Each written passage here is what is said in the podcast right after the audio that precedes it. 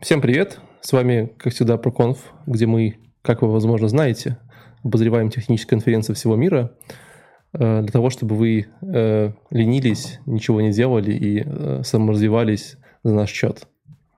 Был очень злой юмор, да? Но перезаписывать мы не будем, потому что мы ходим все время одним дублем. Вот. А сегодня мы обозреваем первый раз конференцию по QA вот, под названием Hazen Bug 2019, которая проходила в Питере в мае этого года. Как всегда, меня зовут Валентин, я предприниматель из Минска. С нами тут Алексей. Строитель из Минска. Строитель из Минска. Алина. Маркетолог из Минска вот какая-то перекличка, знаешь, типа. И нас сегодня специальный гость. То есть ты уже, по-моему, не очень специальный гость, Дима. Да, я, меня зовут Дима, я продуктолог из Минска. Ну, ну специально он, мне кажется, чаще, чем некоторые наши ведущие там заходят периодически. Ну, я, я готов быть всегда специальным. Как твоя, как твоя осень? Скажи. Моя? Да. Отлично вообще. Супер. А ты вообще в отпуске был, да? Да, был очень долго, но вернулся. По-моему, ты был два месяца в отпуске, судя ну, по где-то так, да. Я думаю, Дима вообще там работает, охренеть. Да, и работал тоже. Хотя бы в теплых если странах? Вы, если... В теплых странах? В одной теплой, в одной холодной. Если вы хотите два э, месяца в году быть в отпуске, то вам нужно стать продуктологом. Запомните это. Все так. Эм, Хейзенбак, это же аллюзия на э, вот того чувака из Breaking Bad, нет? Вообще, ну, я тоже так понял, да. Какая QA-конференция? А, да, это QA-конференция? Ну, это как бы конференция по тестированию и про баги, э, поэтому да, это как бы можно сказать, что это QA-конференция. Ну, я так ее называю. Ну, там довольно-таки крутые чуваки, и, ну, то есть, э, все это было круче, чем просто там написание каких-то тестов, автоматизация. Мне тоже показалось, что она больше такая, еще уходящая в DevOps куда-то. Вот. Даже, угу. может, в автоматизацию DevOps. Такая, угу. да, хорошая техническая. Ну да, они там много, я так понимаю, внимания перформансу уделяют, и э, это не про QA, который ручной QA именно через интерфейс. А да, я когда про, от, открывал про доклады, вот там запрос не туда. Я думал, там программ. чувак начнет э, что-нибудь там на постмане тестировать, запросы куда-то гонять. Mm-hmm. Ну, нет. Я вообще не понял, что он там делал. Ну. Ты так сказал ручное тестирование, знаешь, таким немножко небольшим пренебрежением. Я нет, Вань, ты, ты постоянно, постоянно, мне при, постоянно мне приписываешь какие-то вещи, которые я не пытаюсь Подожди, нас рассудят наши зрители. Пишите в комментариях, Валик. сказала Алина с пренебрежением или нет. Я э, человек, который проработал в отделе тестирования почти три года э, в качестве HR. Это тебя правда? А, подожди, стоп, это разные вещи. Нет, я не тестировала, я, я взращивала тестировщиков. Я очень с уважением отношусь к этой профессии. Ну, Какая ладно. у тебя вовлеченность была? Стопроцентная или что ты имеешь в виду? Какой, какие ну, варианты ответа? Не-не-не, у этих, у сотрудников вовлеченность. Э, у нас было отток 7%. Это я ответила на твой вопрос? Да. Отлично. По-моему, один просил одно, другая другое ответила. Мы поговорили, за, потерли за бизнес. Нижнюю, нижнюю Мы сегодня, кстати, поставили новый рекорд, по-моему, в ProConf и посмотрели 16 докладов. Выбрали, правда, из них не 16, чтобы как-то вписаться в тайминг и не 3 часа не разговаривать. Вот. Но у нас сегодня быстрый темп, э, поэтому готовьтесь. Я начну? Давай. У меня первый доклад, э, который я прям Э, ну, я прям, ну, название это такое, смотрите. Никита Соболев, тестирование тестов. Uh-huh. И ты такой, типа, блин, ну сейчас чуваки расскажут, как они там, типа, упоролись, да, типа, сейчас... Ну, ну он такой кликбейт вообще, тестирование тестов сразу. Да, хочется прям сразу прийти на него. Uh-huh. Вот, э, вот Дима, я знаю, э, поможет мне. Как ты думаешь, про что это? Не открывай доклад, ты уже открывал? Нет, нет, не открывал. Тестирование тестов – это про то, как пишут э, какие-нибудь юнит-тесты к тестам, нет? Вот это я, ожидание, но нет. Я знаю, что я знаю, что, что могу Давай. тебя разочаровать. Это какой-нибудь тестирование тест-кейсов, написанных в Excel. Нет. Да нет, нет это слишком нет. просто. А, не, не, не, не, не. Короче, у чуваков есть какой-то сервис, который что-то тестирует, и они его тестируют. Э, ну, давайте, последний вариант. Э, это все-таки нормальная тема технологическая, просто достаточно известная. Надо просто на абстракцию, на какую-то более высокую выйти. Ну что, все? Нет? Да, да. давай. Ладно, э, короче, мутационное тестирование. Кого? Знаете, что это такое? Mm-hmm. Мутационное... Да ладно, вы не знаете? Мутационное? А я такой, типа... Короче, да.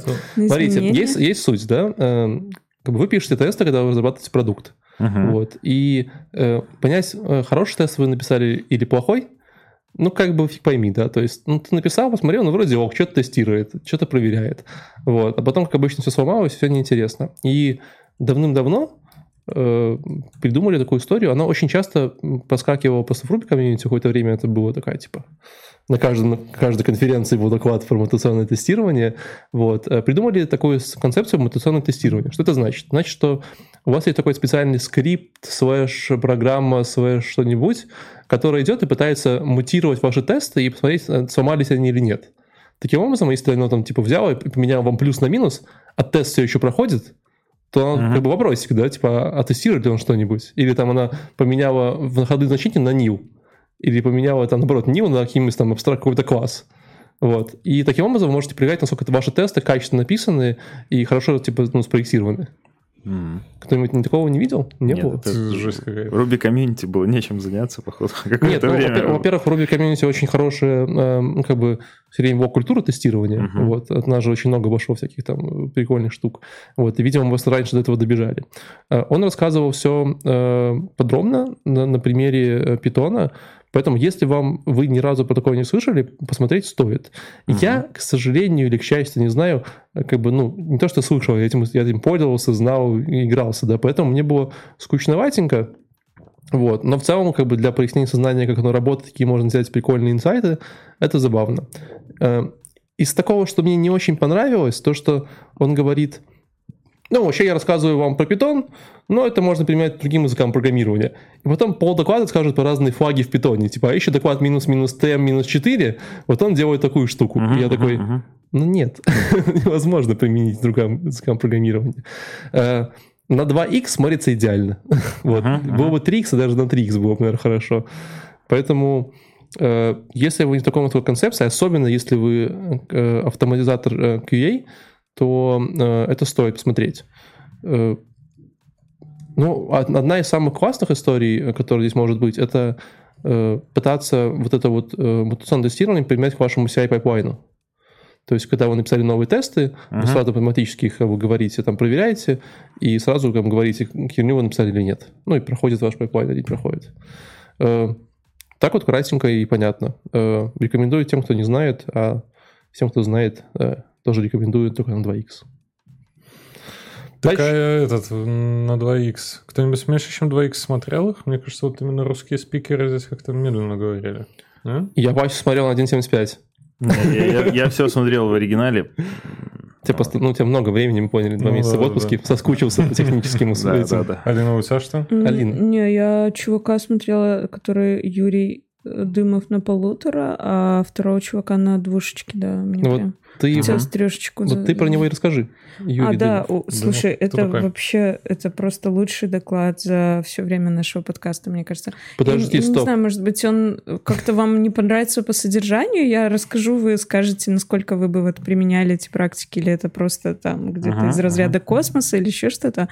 Но мне понравилось, как чувак очень четко, последовательно, без каких-то шуточек, без дурацких гифочек каждую единицу времени давал тебе полезную информацию. Мне вот хочется каждый вот этот вот заголовок попытаться а, описать словами, потому что все то, что я набрал себе, оно в итоге как бы было совершенно о другом. Move fast and don't break things. Это вообще очень сильно отражает э, суть доклада. Юрий Дымов, он iOS-разработчик в Uber, я так поняла по его докладу, что он э, находится в Калифорнии, там работает. Вот, он он начал с того, издалека, начал с того, что вот у нас э, был когда-то создан Uber, наш э, создатель очень креативный, амбициозный человек, он, кроме того, что создал Uber, который наиболее известный, это вот такси, да, вот этот сервис uh-huh. обмена, не, не обмена, а Изначально же идея была в том, что тебя подвозит человек, который едет в ту же сторону, в которую тебе надо. Вот. Он, кроме этого, еще создал кучу продуктов. Uber Eats, э, Uber Elevate, Uber Freight. Я даже, честно говоря, не знаю, что это такое. Они все это Давай по очереди, что ты знаешь. Uber, а? Uber Eats — это еда. Eats знаю. Так. Elevate и Freight я не знаю. Jump не знаю. И Uber ATG, я так понимаю, это какое-то их внутреннее... Это... Эм, Advanced Technology. Ну, Uber Fry, это, наверное, про доставку, на грузах, да? Наверное, может быть. Э, Я просто Elevate, не знаю, что это такое. Ну, типа ты едешь на типа, эскалаторе. Возможно, типа вызов этого лифта консьержа лифта, да, такой, типа в Uber, ну, может, такой, может, приезжает себе. Какое-нибудь умное управление лифтами в каких-нибудь больших, ну, не знаю. А, Uber Elevate это, это типа э, самолеты. А, ну, такие част, частные самолеты Uber. Видели, наверное, в новостях. Прикольно. Такие маленькие вертолеты, самолеты такие. Угу. А, да-да. Угу. Я вот. думал, это так да, поиграться. Они тоже думали. Шуточка, да. Вот. И, в общем, они э, разработали кучу всяких продуктов, они разрабатывали их быстро, быстро очень росли, и в какой-то момент а, ну, естественно, у них бывали там всякие крэши, приложения падали, и один раз у них в 2016 году случился очень большой крэш системы, который по итогу им обош... обошелся несколько десятков миллионов долларов э, потери. И в этот момент они призадумались, а, и политика руководства полностью поменялась. Они решили э, перестроить всю свою весь свой инжиниринг, всю свою команду, код, подход к разработке таким образом, чтобы а, больше у них я просто думаю, откуда я его знаю? Э, просто он был, он был в интервью на канале Варламова, когда была экскурсия по офису Uber. А это, вот. это же этот э, блогер какой-то. Вар, Варламов, да. Варламов, да, да, чувак. Точно. Я такой, очень знакомое лицо, откуда же? Прикольно. Вот, в общем, они решили переделать э, полностью всю свою разработку для того, чтобы в следующий раз ничего подобного не произошло, потому что они посчитали, что в следующий раз, если что-то подобное крэшнется, с их темпами роста это будут сотни миллионов потерянных долларов. Ну и, в общем, они этим занялись. И здесь э, Юрий рассказывает о том, как они подходят к тестированию, и рассказывает э, в конце немножечко о их GitFlow. Ну, я просто буквально несколько, наверное, моментов отмечу, потому что доклад просто супер насыщенный. Он, во-первых, кроме того, что рассказывает, что они делают, он приводит примеры, и он э, под все подводит основания, то есть почему они делают именно так. Конечно, все это пересказывать сейчас будет сложновато. В общем, эм,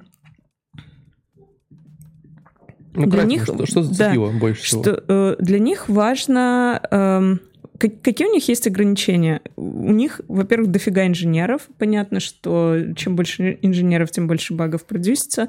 Он приводил пример, что, допустим, если эм, а, много инженеров, много пользователей, а, высокая конкурентность, значит, им нужна очень быстрая скорость выката фич, и им нужна очень а, суперустойчивая система. Вот это мне пример, который он привел, меня немножечко впечатлил.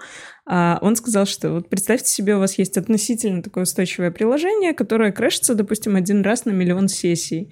Если в этом приложении не так много пользователей, то, допустим, у него крэш происходит раз в год. Если пользователей у него чуть побольше, то крэш, например, у него происходит раз в месяц. А у них крэш при таком раскладе происходил бы примерно 25 раз в день. То есть он говорит, что примерно 25 каких-нибудь там интернет-следов где-нибудь в Твиттере, на медиуме мы могли бы поиметь, и для нас это очень ну, большой риск риск того, что весь интернет со временем завалит плохими отзывами о том, какой вообще Uber говно. Поэтому э, устойчивая система у них должна быть, он сказал, ну, прям 99 и 99 процентов, и вот, вот они к этому стремятся. Мне кажется, даже вот с такими цифрами, четырьмя девятками, при их объемах это все равно типа тысячи крэшей в день. Ну, потому что я примерно... Да, э, я вот... видел, мне за пивом рассказывали разработчики Вайбера, типа, ну там, то есть какие, угу. какие у них там бывали цифры, когда они росли, да, и угу. реально там, пока они там многие процессы не пересмотрели, там были, типа, мы вот меньше там 50 тысяч штук не даже не смотрим, ну потому что как бы при наших объемах это типа, ну, там у кого-то лаганула сеть, вот что-то угу. такое. То есть, э, ну, это прям серьезно. Да, и, в общем, у них э, процесс устроен прикольно. Он рассказ... начал с тестирования, со снапшот-тестов, но это менее интересно, это просто такой хороший подход к тестированию приложения, э, который позволяет тебе сэкономить время. То есть, э, кому интересно, послушайте. Суть в том, что а разработчику не нужно каждый раз собирать и запускать приложение, чтобы посмотреть, а как вообще выглядит его код. Это делается прямо на этапе разработки. А, каждый может увидеть там какой-то снапшотик того, как выглядит приложение, просто запуская библиотеку, которую они разработали, и ее, кстати, заопенсорсили. Называется же... она и iOS снапшот? Да, снапшот тест кейс называется. А. Вот, можно пойти посмотреть. Это для iOS. Um, интересно вот по поводу того, что, Валик, ты говоришь, что даже на четырех девятках у них все равно есть... Кстати, смотри, что у нас. На четырех девятках все равно есть высокий риск. А как они с этим работают? У них есть две фишки, а, две особенности их архитектуры. Это feature flags, так называемый, ну, flags как флаги. Угу. И второе — это плагины. А, быстренько скажу про плагины. А, все приложение построено таким образом, что каждая фича — это плагин. То есть угу. что-то может быть включено, либо выключено. Ну, он там приводил пример логина через Facebook. Типа ты подключаешься через... Затаскиваешь себе в программу э, API фейсбучный, а потом, например, что-нибудь наступает, Facebook этот э, API deprecated, и у тебя получается проблема, которая там какой-то использователь, uh-huh, например, uh-huh, не может uh-huh. залогиниться. В такой ситуации они просто отключат этот плагин, и просто у пользователя сразу же там моментально перестанет появляться э, возможность залогиниваться через Facebook. Uh-huh, То есть у человека uh-huh, никогда не будет этот сценарий, как бы не будет возможности вообще на это напороться. А, а вторая фишка — это feature flex работает таким образом, что у них э, в коде есть... У, у них есть какой-то объект, который называется тест-эксперимент, и в этом объекте хранятся все эксперименты. Э, по сути, это новые фичи или какие-то новые возможности в уже существующих фичах, которые они хотят выкатить пользователям. И э, к этому объекту можно из любого места кода почти получить доступ через э, dependency injection. Uh-huh. И, в общем, таким образом они могут как бы новую фичу, которую они хотят доставить пользователю, э, ответвлять в новую, ну, в, а, отдельную ветку кода. И э, именно будет ли пользователь, э, появится ли у него эта фича, они решают в зависимости от э, тех событий, которые происходят. То есть, например, они выкатили какую-то новую фичу, допустим, опять же, возьмем тот же логин через Facebook, а пользователь туда логинится, у него что-то идет не так, там, допустим, баг, система крэшится, он перезапускает, и это событие является триггером который, который снимает флажок, да, почему это называется feature flags, снимает флажок с этой новой фичи, и просто пользователи пускают по старой ветке кода, по старому предыдущему сценарию. То есть после перезагрузки приложения пользователь может пользоваться как было раньше, у него больше не будет этой новой экспериментальной uh-huh. фичи, но он добьется того, что ему нужно. Как и, люди вообще упарываются. Да, и так у них все де- сделано. И он говорит, из всего вот этого есть, это уже он к GitFlow переходит, э, из всего этого есть, говорит, такой супер неочевидный вывод, который вообще вот очень неочевидно, э, что можно к такому прийти, но, говорит, все это позволяет нам пушить сразу в мастер. Ты такой, типа, чувак, ты только что говорил про там 100 инженеров, про то, что большие числа работают против вас. Пушить мастер, come on. А, а он объясняет, что, по сути, у них весь код, который пушится, он никогда сразу не доставляется на прод. Ну да, это же он, мобильное приложение. Он либо под галочкой стоит mm. на feature flag, ну не, не потому что мобильное приложение, потому что, что типа, там... мобильное приложение как минимум. В смысле, что оно не обновлено? Возможно, Его же нужно за, запушить в App Store. Там, да, ну, э, имеется в виду, что... Не, ну он там серверной фигни тоже хватает. Ну, он, он не... Ну, в команде iOS. Я не думаю, что там есть фичи флаги, а, ну, которые... Ну да, они же и снапшотят iOS, там ну, все про iOS. Может быть, с одной стороны поэтому, но с другой стороны, он, он э, объяснял это именно через ту э, штуку, что как бы код сразу не начинает применяться. А, он либо э, под фичер флагом стоит, либо в плагине. А если вдруг он и начинает применяться, то его можно быстренько отключить. Вот все.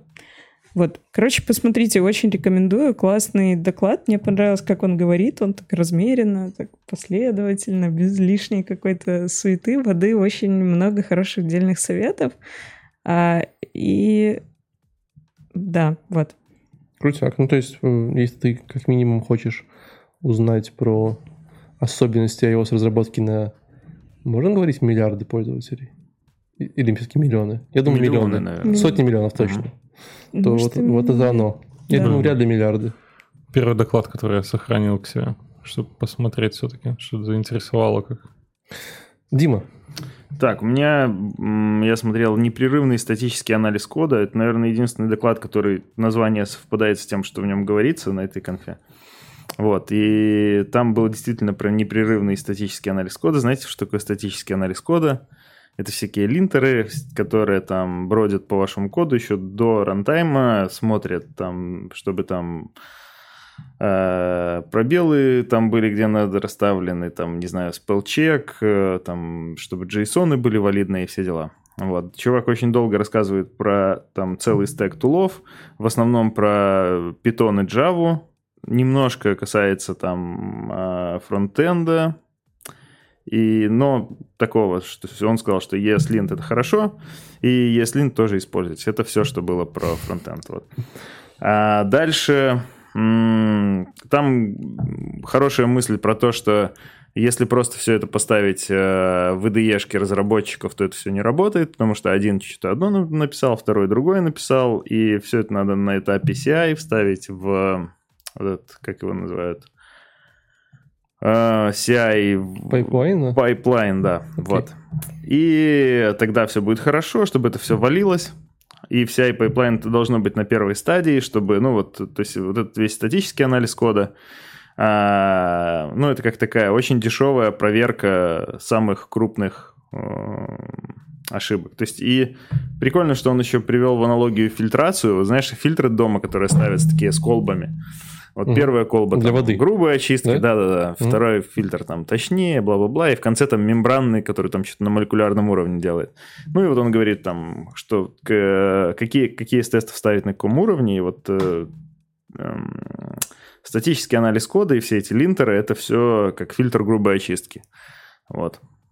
В принципе, дальше, если хотите посмотреть, особенно в Java и в питоновом стеке, что там есть и как этим пользуются классные чуваки, то можно посмотреть и на этом все. У меня вот один вопрос с статическими линтерами. Как бы все же мы когда-то с ними работали или работаем. Вот. И там же всегда есть какое-нибудь правило, которое такое, типа, очень controversial, да, то есть, типа, Да-да-да. типа там, не больше пяти строчек и функций, и ты такой, м-м, ну, тут как бы идеально шесть, да, что-то такое. И потом как бы ты это пушишь, и там типа там шесть. И, и потом все приходят такие, ну ладно, окей, тут типа пропускаем. Вся команда собирается, обсуждает. Вставляем мы здесь шесть строчек кода, и будет пять. А, вот. не, стоп.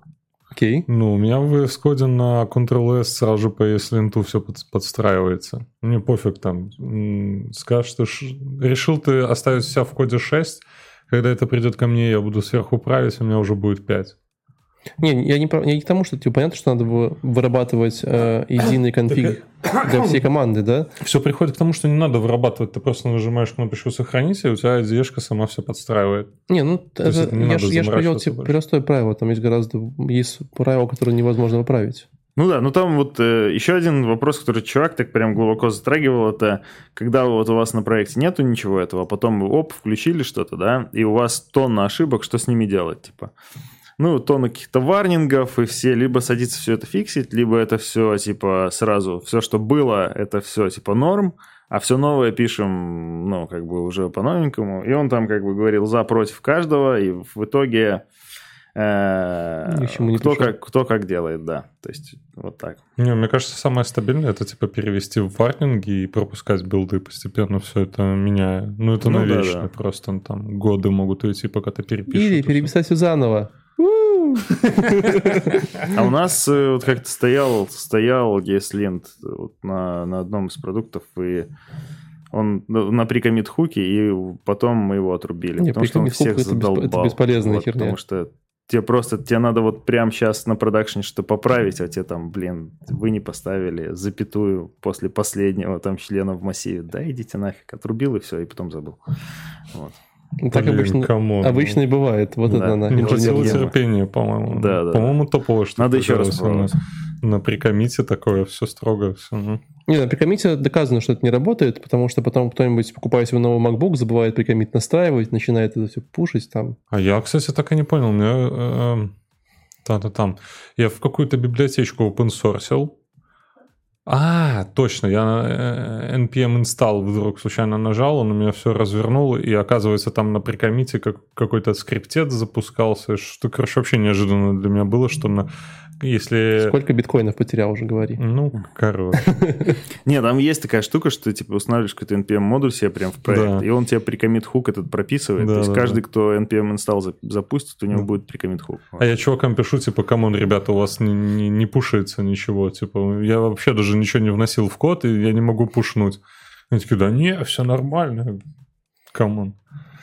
Ну, тут дальше, дальше это ты. Да, Елена Колпакова. Блин, я не знаю, мне вот прям хочется э, разбудить весь свой сексизм не, и... не стоит. Ты, не держи, стоит? Ты, держи его везде и быстренько. При чем ну, тут сексизм? Понял. Ну, если тебе хочется покритиковать доклад, критикуй доклад. В чем проблема? Не, мне наоборот хочется сказать, что, типа, от девушки слышать э, подобные, как бы, доклады вообще просто офигенно. Ну, так вот, в чем... При чем тут то, что она девушка?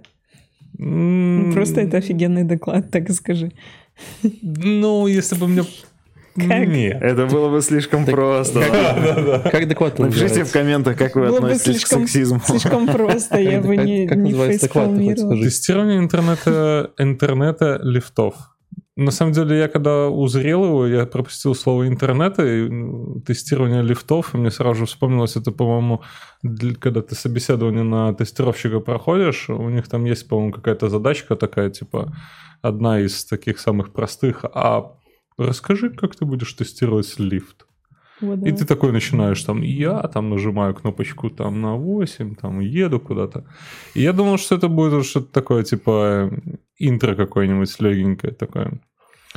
Ну, короче, э, решила компания побороться с там какими-то монополизаторами в сфере лифтов. Там, оказывается, я, я очень много чего нового узнал из этого доклада. Оказывается, есть четверка производителей лифтов, которые так, стоп, прям... мы должны их знать. Шнайдер, Слушай, если четверка, значит, это все нормально, значит, не, не монополия. Ну, это не монополия, ну, но, да. грубо говоря. Подожди, Шнайдер Электрикс, нет? Синдикатные сглавы. Как эти вот на, на CH, да? Могилев Лифт. Могилев Лифт Это был второй вариант. Короче, это какой-то синдикатный сговор Шнайдера, я думаю, потому что кроме Шнайдера мы никого не знаем. Кто еще два? Ну, короче, я ни одного не знал. Ну, она там, правда, сказала, что вот если вы здесь вот э, Хайзенберг, Питер, я не помню, что это за, за здание, где, где конференция проходила. Но, в общем, там стоял вот как раз-таки лифт от одной из этих топовых компаний. Угу. Ну, короче, не суть. То есть оказывается, что есть вот эта четверка лидеров, и все пытаются за, за ними угнаться. И один из самых а, прикольных Э, штук, которые они смогли придумать, это добавить интернета вещей в лифт. Угу. Причем что э, я вот сейчас пытаюсь там э, увлечься разработкой чего-нибудь для малинки, для Raspberry Pi, и я никогда не думал, что вот такую вот прям систему можно завернуть в Raspberry Pi. И ну, как бы, малинка для меня, мне казалось, она не очень производительная. Ребята напилили два, се- э, два сервера, один для обновлений, второй для сбора статистики данных там. Они хотели еще и управление туда всунуть, но немецкие законы а, им не особо, ну, то есть там какие-то ограничения, они решили не упарываться, типа, хватит и статистики.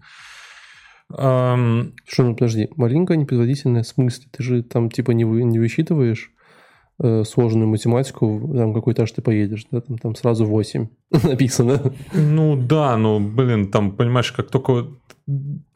Знаешь, откуда это все идет? Я вставил э, на 2 гига в малинку Винчестера.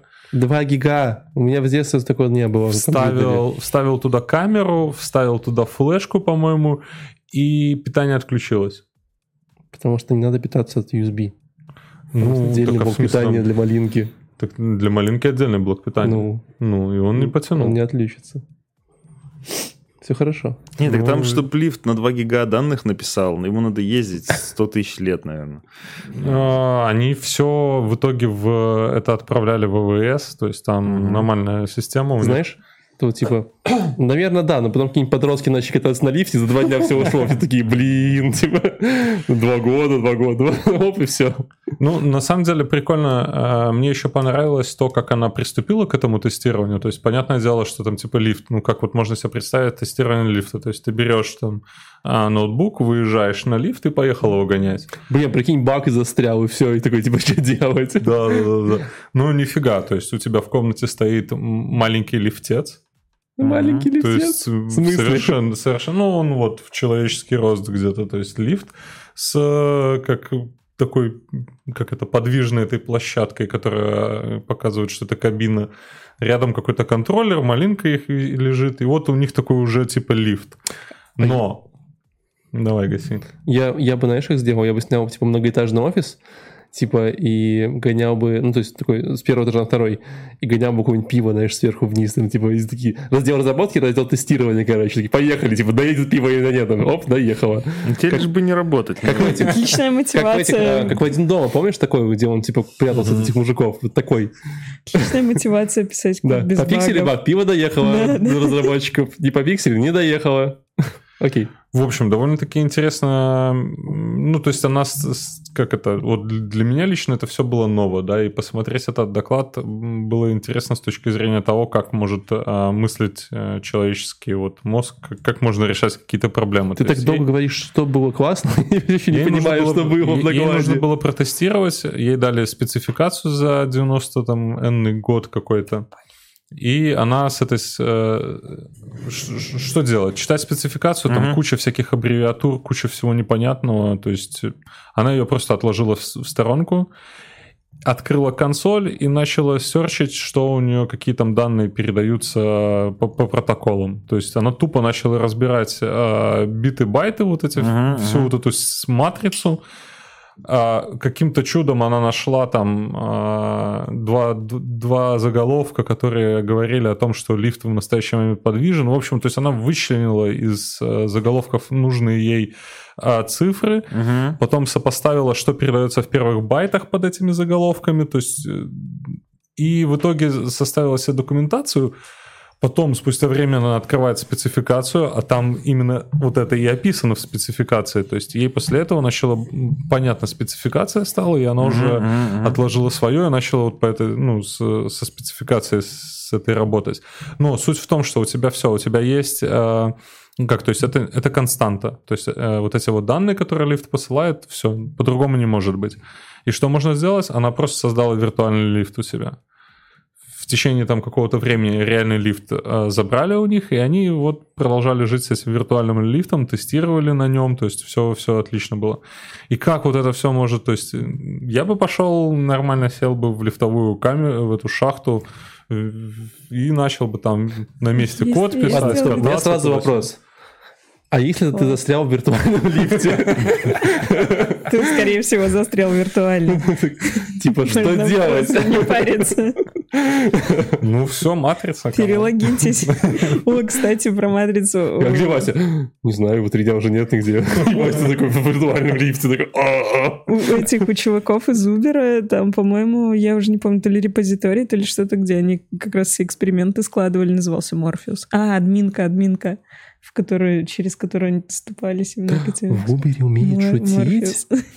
Это поэтому они повышают цену в два раза каждую пятницу? Слушай, я не знаю, у меня их, у меня их приложение никогда не встало больше после объединения с Яндексом, кстати. У меня тоже они не меня работает, как клиента потеряли, так что ничего не знаю. Не, у меня работает удивительно, кстати. А у тебя какого марка? У меня же маркет типа не белорусский, и все. Ну, там, если не российский, не белорусский маркет, то Uber говорит, извините. Не, в смысле, подожди, Uber Buy, нет? У меня все норм, но оно не работает. У меня а, остается, да? У меня просто карточка не привязывается. У меня была смешная однажды история, когда я поехал в Киев, э, полетел и такой сижу в баре, Uber типа вызывается. Я такой, ребят, ну я на Uber, я такие, типа, чувак, у нас нет Uber. Я такой, как нет, вот же вызывается. И реально оно как-то не сменило мою локацию, не поняло, и оно пыталось мне вызвать, типа, Uber из Минска, но в Киев. Прекрасно. Типа, ваша поездка будет 14 часов, что-то такое. И такой, м-м, нормально. И ждать 14 еще. Перестановите ось, все нормально, и карточка привязывается. Нет, я думаю, меня это еще Доклад, так это я рассказал вообще 5%. Там дальше она рассказывает про то, как у них там все это в ВВС работает, там какие-то Штуки прикольные. Ну, в общем, а, просто как под фан, пивко, посмотреть, как а, тестируют лифты. Ну, довольно-таки забавно было, мне понравилось. Ну, чисто фаново, то есть особо каких-то технических знаний там можно просто вдохновиться, как девушка фигачит в консоли там. Окей. Okay. Баш интересно. Ну, в самом деле выглядит хорошо. Mm-hmm. Поехали дальше, у нас много всего еще. Джим Холмс, Changing Your Organization Testing Culture. Эм, один из немногих англоязычных докладов на конференции, на самом деле. Тестировали культуру? Не совсем. Э, мне, кстати, довольно понравился, хоть я его слушал немножечко отвлеченно. Вот, но у меня сразу к вам вопрос есть. Э, давай это будет Дима. Давай. Какая культура тестирования у тебя вот на проекте, где ты продуктовишь? Ой, культура тестирования у нас э, в основном ручная культура тестирования, потому что э, количество денег, которые мы готовы потратить на тесты, зависит от количества денег, которые мы можем потенциально заработать или там потерять на этих багах. Вот. Ну и пока это соизмеримо с э, тем, что на тестирование мы тратим не особо много. Вот. Ну, хотелось бы тебе изменить. Конечно. Вот если, ну, то есть с ростом компании, вот я для этого вот специально посмотрел все эти доклады и буду учиться и внедрять вот Сейчас ты мне расскажешь, как внедрять э, культуру тестирования в организацию. Ну, самое прикольное, что, конечно же, типа там, знаешь, в маленьком стартапе э, все-таки проблемы чуть, чуть менее Э, масштабные, чем в большой компании. Э, Джим Холмс, он на самом деле какой-то довольно известный дядя, э, какие-то книжки он написал. Он рассказывал скорее свой опыт и историю про то, как они меняли культуру тестирования, как бы, как бы а невозможно сменить культуру тестирования, не изменив культуру в принципе разработки, uh-huh. да, то есть типа это как бы хорошая часть всего. Вот в большой компании, которая занимается автомотив, типа я так понял, это какой-то то ли Ford, то ли такие вот, то ли Chevrolet, то ли, то ли Mustang, по-моему, Mustang. Вот. Э, он как консультант был, как бы пришел вот в компанию, его наняли, чтобы он все сделал хорошо. И он рассказывал просто чертов ад, как у них там все работало, пока он там не пришел. Он говорит, типа, ну, допустим, вот у ребят, у них было огромное количество команд, там, типа, знаешь, как обычно в Индии, там 300 uh-huh, человек, uh-huh. что-то такое.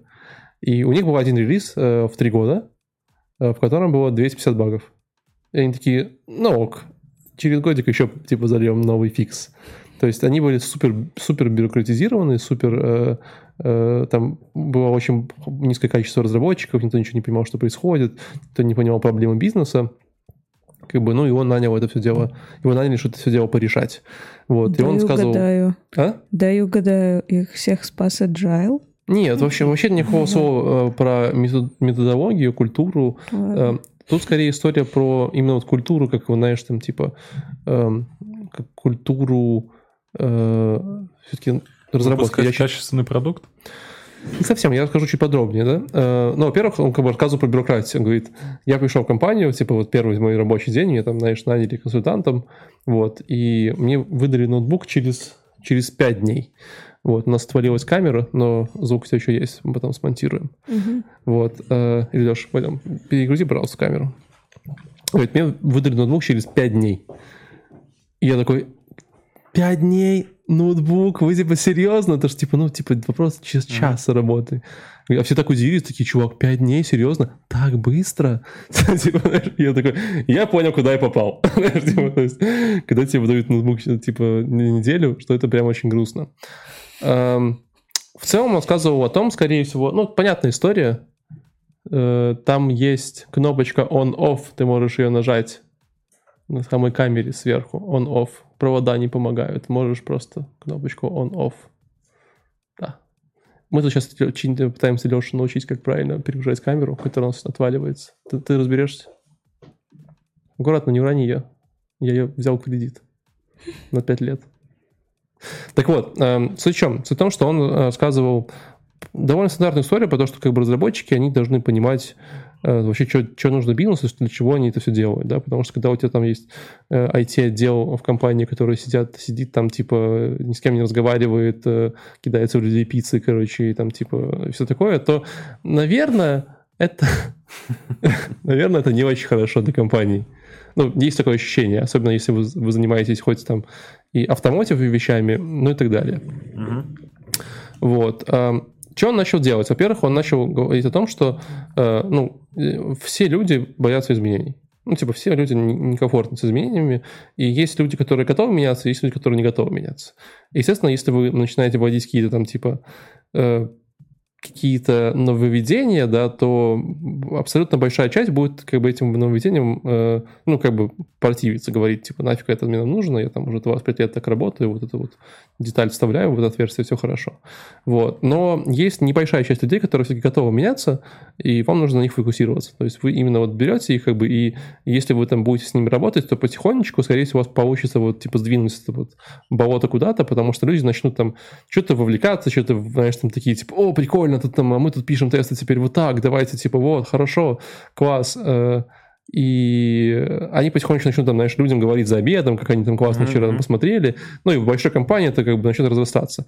При этом он рассказывал прикольную штуку, что у него была команда, с которой он работал, но при этом э, все вещи, которые он делал изменения э, в компании, ну, в корпорации, да, э, он нашел случайно на каких-то там на каких-то тусовочках других людей, других отделов, которые тоже, о, прикольно, мы тоже это хотим.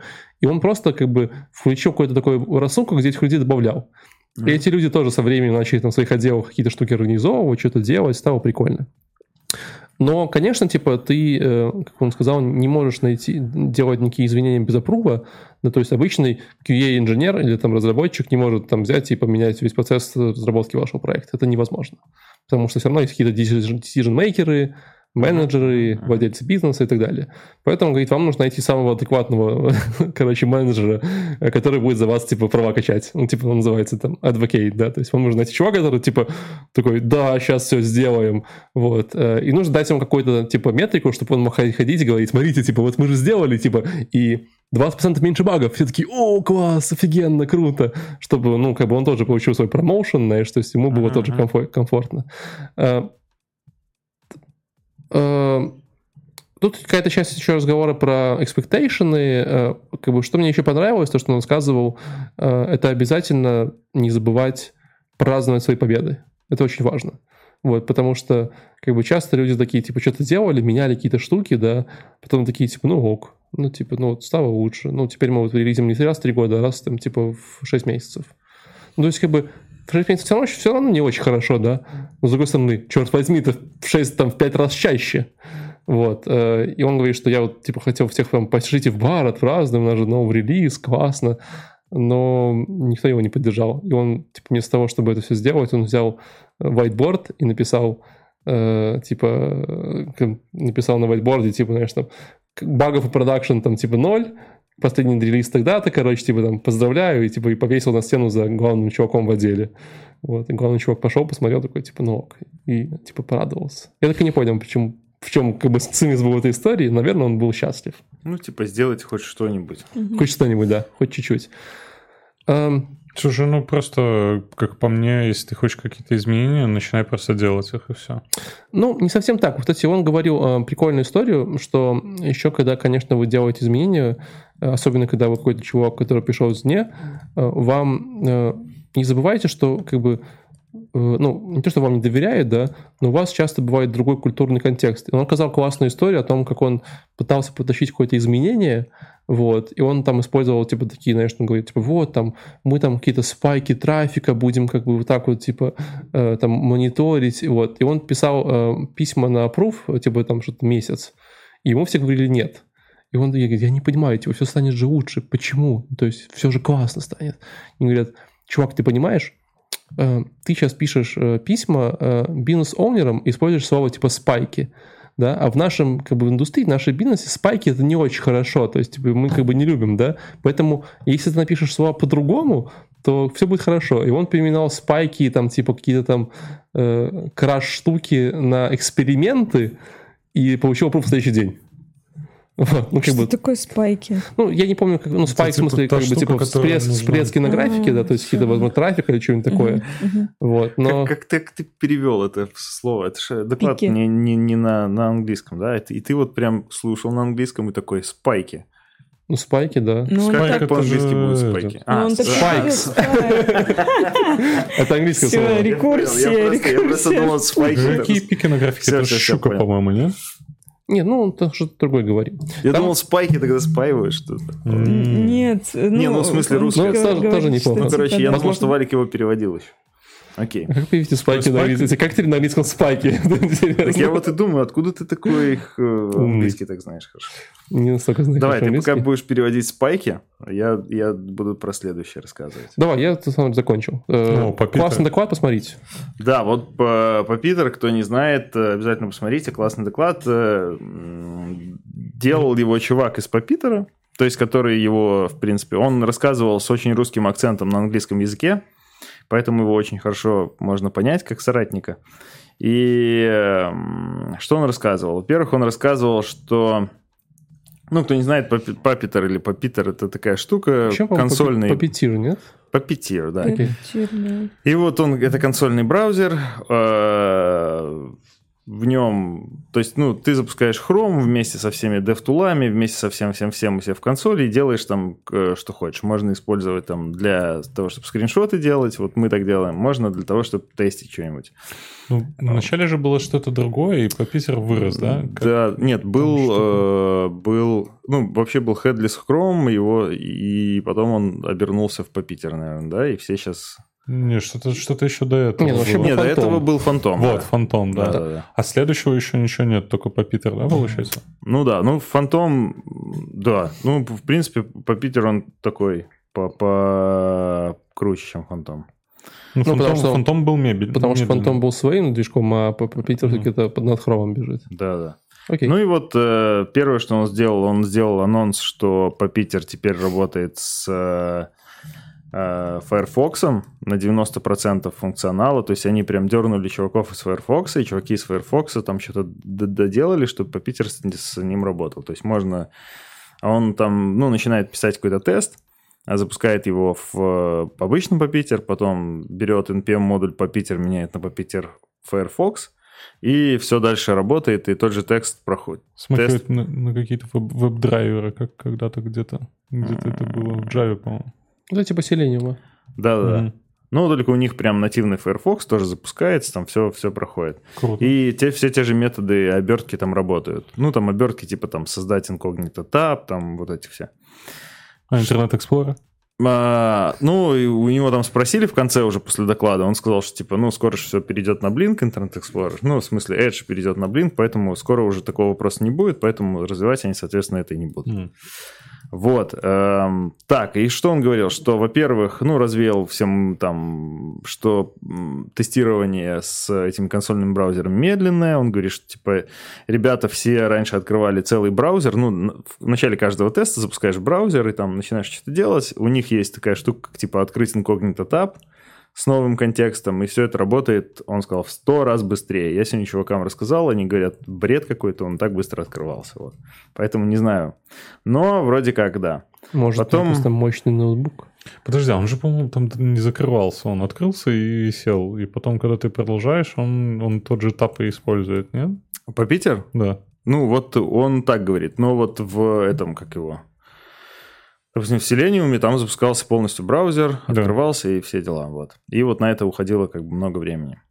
А потом у них есть куча там всяких э, новых ивентов, wait for selector. То есть, ну, не надо там... Э, в основном все же обеспечивалось тайм-аутами раньше. Ну, типа там ждешь, пока кнопочка там такая-то появится, секунду там не появилась, еще Потом ты стопал, увеличиваешь на еще на полсекунды. Да, да. А у них появилась куча всяких wait for selector, wait for response, wait for request, там wait for function, wait for navigation. То есть ты можешь, допустим, а, нажать на кнопку и подождать респонса от сервака, реального респонса с таким-то статусом. И все это как бы красиво делается. Вот. Я просто пытаюсь понять, вспомнить точно. Я когда-то Selenium открывал, и, по-моему, там тоже это все, все было готово. А я особо не знаком, но как бы он понтовался, что это все намного круче, чем, чем было. Вот. Ну, вот, и там wait for selector, допустим, тебе не надо ждать то есть с эти тайм-аут на появление какого-то дом-нода ты можешь просто wait for selector, задаешь селектор, и когда, как только этот дом-элемент появился, все, тест дальше продолжается. Вот. Ну, то есть, и таким образом время на тесты, там, кажется, как бы секунда, секунда там, секунда здесь, а здесь все может быть намного быстрее. Вот.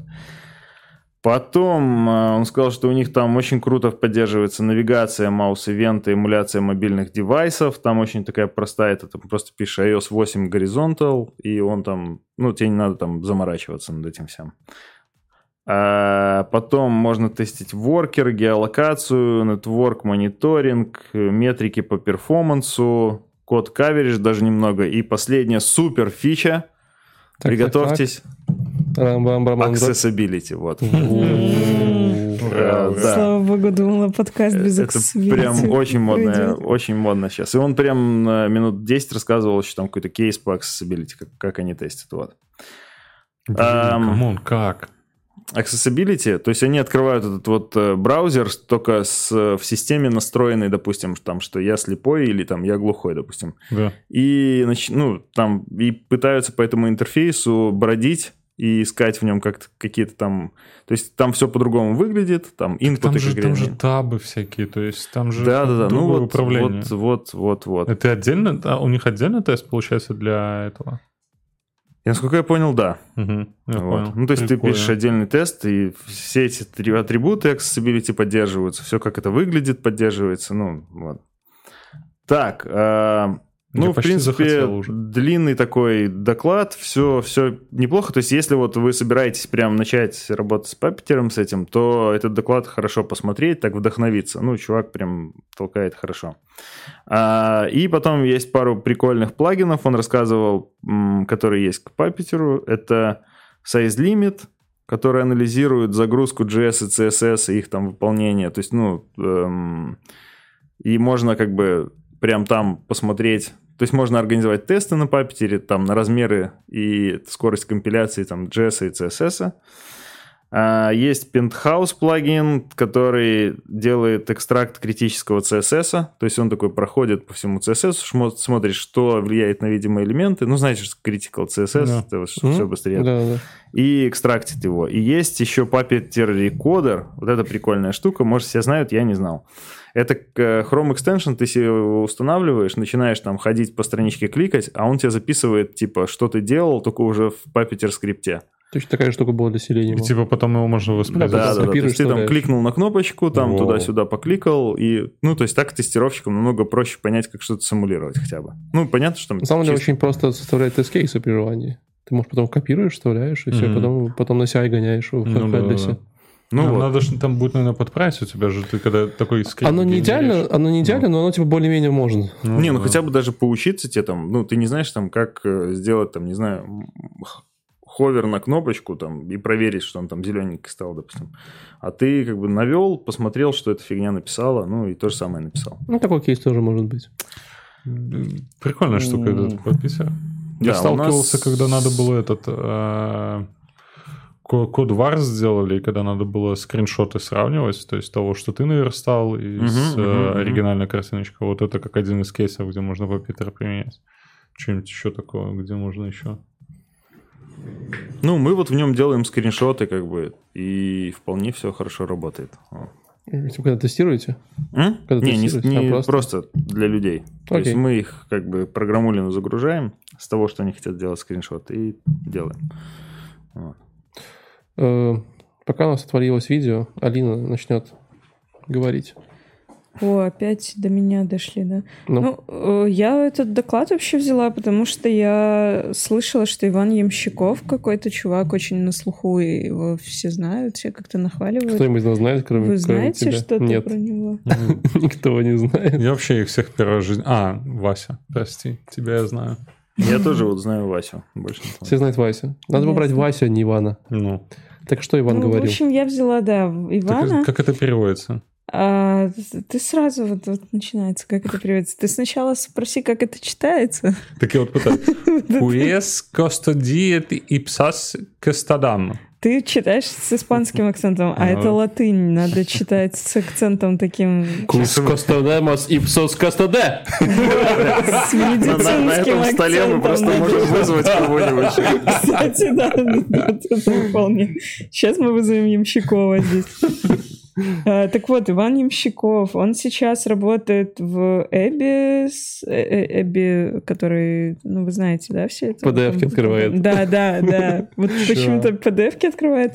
А он сказал, что вы все знаете эту компанию, потому что она что-то другое там делает, я уже не помню. Эбби Fine Reader, я помню. Да, да, да, вот, ну, когда расканировал PDF, но сейчас открывает. Что-то такое. Ну, вообще немного делают. Короче, я, честно сказать, я не поняла, в чем. Ну, то есть он, он очень прикольный чувак, он прям такой сторителлер, он, у него доклад льется, там все классно.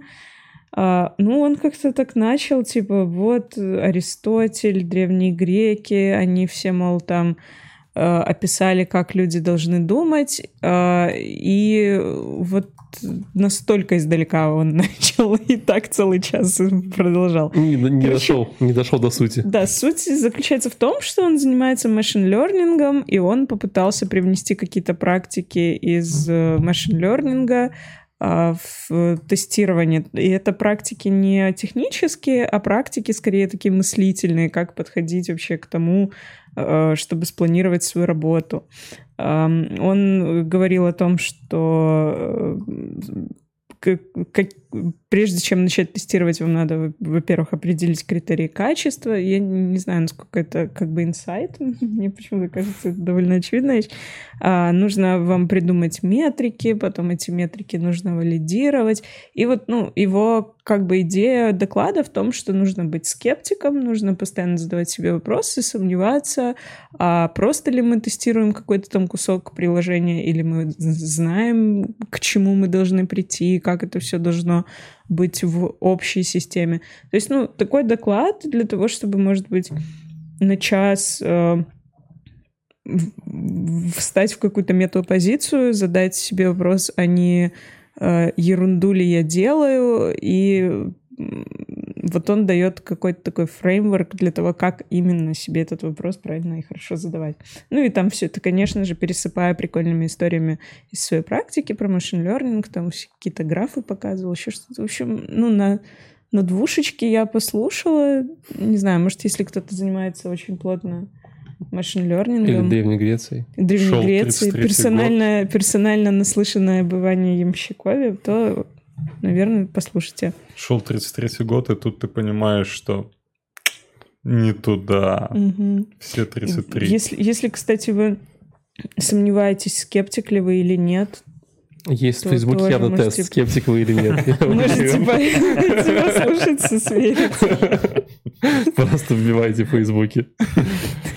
Леш, у нас еще много всего. Давай ты. А, запрос не туда? Туда. Вообще просто туда. то... Короче, опять же, Денис Рыбин, запрос не туда. Открываю, вижу все, легкий доклад, все будет здорово, интересно, как тестировать всякие REST API и прочую ерунду. Ни хрена. И у нас опять камера. А, что, есть SSRF э, атаки, mm-hmm. и парень рассказывает вот на протяжении там часа. А, причем что, на самом деле, вот э, этот доклад, я бы даже так сказал, для, э, для детей, для юношей вот э, универского возраста. Я помню, вот мне в, в универе очень хотелось знать, как можно что-нибудь хакнуть. Угу. Вот он первые минут 40 рассказывает, как хакать. Вот реально, какие инструменты нужны для того, Векторы чтобы хакнуть. атак там. Да, да, да. То есть он, он сам э, там спикер, это понятное дело, у него там как эта штука называется? Ба, э, да, он участвует вот в этих всяких э, баг-баунти системах mm-hmm, и mm-hmm. там ищет баги в компаниях. Mm-hmm. То есть и он показывает вот эти инструменты, которыми он пользуется для того, чтобы искать баги. Но по факту это все прям вот как бы бери, атакуй, там, воруй, грабь и... Становись баг-баунтером, да? Да, да, ну, я ну, бы не ну, сказал, ну, это что... же белый хакинг такой, типа, белым хакером. Да, но ты понимаешь, что, то есть, э, есть люди, которые это могут смотреть, и они не думают про белый хакинг, они думают про то, как бы хакнуть, как попробовать там и прочее. Нет, ну, так школьники. Я говорю вот именно про тех школьников, вот как, каким был я, и как когда-то я хотел бы с удовольствием, чтобы у меня был такой доклад, mm-hmm. где вот взял инструменты, потыкал, и у тебя все получилось. Как бы. Класс, хочу такой доклад, я же школьник. программировании. А, сам, сама суть ССР, ССРФ, я, если честно, особо не понял, а, как бы не, не придумал множество кейсов, а, где можно провести эту атаку. То есть как один из основных кейсов, которых он описал, это вот а, наши чаты, там, допустим, Telegram. Ты когда пушишь ссылку в Telegram, тебе а, да, мет, да, метаданные mm-hmm. с этого сайта. Где берутся эти метаданные? То есть зачастую это обрабатывает не верхняя часть, э, там не фронтенд, зачастую это идет какой-то сервер за mm-hmm, данными с сайта, mm-hmm. с этого возвращает назад и э, в респонсе да, себе да. эту картинку дает. То есть в данный, в данный момент у тебя уже есть возможность сделать SSR, то есть и OSRF, и там, я не знаю, перенаправить э, их э, запрос в какое-то другое место.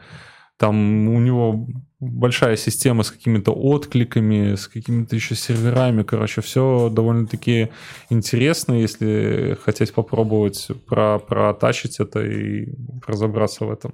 Довольно-таки, ну, с точки зрения, как, как найти баги и в, какой, в какую сторону искать, мне, мне понравился но очень много непонятного, то есть я бы еще пересматривал и пересматривал. А у нас вот часто нам пишут чуваки, у нас в сервисе говорят, нашли баг, хотим денег, а мы никому денег не даем. Вот. А что вы делаете? Потому что по большей части это индусы, которые, в принципе, ну там, ну мы с ними даже не общаемся. Мы как-то попробовали пообщаться с одними, со вторыми, с третьими, там года два или три назад и поняли, что все они работают по одной и той же схеме. И нормальные чуваки так не делают. А баг, Слушай, в смысле, какую-то уязвимость? Ну, уязвимость там, да, типа мы вам поможем найти уязвимость в вашей системе. А, помогут найти. А нету таких, которые пишут прям, что... Не, ну они типа, вот да, здесь, мы, здесь мы нашли уязвимость, ошибка. там а. все, капец, вам полный капец, а вот давайте до связи, типа, и мы вам, может, расскажем. И мы как-то на них вообще внимание сейчас перестали Они даже обращать. не пишут, какую уязвимость. Не, они, они же торгуются как бы вначале. Детский сайт. А не, а есть кто именно вот описывает? Не-не-не, что такой вот такого нет. Не, если бы написали, мы бы даже и почему бы не заплатить, если хорошая прямо уязвимость. Я просто в э, пару наших локальных сервисов там писал о каких-то мелких недочетах, там где-то чекбокс поехал, там где-то еще что-то. А, по-моему, это что-то из наших каких-то локальных газет и наш какой-то локальный крупный магазин. Ноль ответов. Ну, то есть не, пофиг на спасибо, короче. Да ладно, там же... Хотя бы подискутировать. Кто-то разработал сайт, и он такой... Да, вот, не, вот, это... в камне. Какая-нибудь это... студия разраб... разработала сайт и больше к этому не возвращается. Крупные ребята.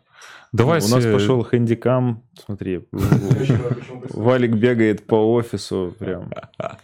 Да, какой-то просто... стоит э, камера, почему так сильно. Э, да, в этом в сочленении. Да я не знаю, давай погнали дальше, Дима. Да, вот так, так а ты ножку делай, одну сделай... опусти, и все, и будет. А. Или две вот этих подыми, и будет норм. Ребята, ну что вы мне постпродакшн организовываете, ну? ну да не, погнали, или давай чекаем. Так а вот от себя можешь ее чуть-чуть отклонить? Что, что, что-то не то. Валик, два кейса. Мы сейчас останавливаемся или... Или идем дальше? Идем дальше. Только если я вернусь, я все равно дальше я. Да, все, давай, Дим. Теперь ты снимаешь Владимир Солодов. Про ССРФ? Ну все, так давай тогда остановимся, вернё, потом отбойник сделаем, я и... тебе порежу его. Ну. Короче. и расскажешь. Отрежу я потом, там несложно резать эти куски видосов. Так ты, Валик, смотри, возьми. Ну, понятно, что эту штуку сейчас мы уже вряд ли починим быстро. Ты вот эти две ноги я пытался, поднимешь? пытался. Не, не поднимается? Не, не поднимается, постоянно какую сторону поднимать. Нет, вот эту. Так сейчас же ровно было, нет? Вторую. Так. Нет? Ну, давай. Вот так. Во, видишь, и оно выравнивается все. И ты вот эту еще свою ногу подними. О, ты знал. О, так, ну, погнали.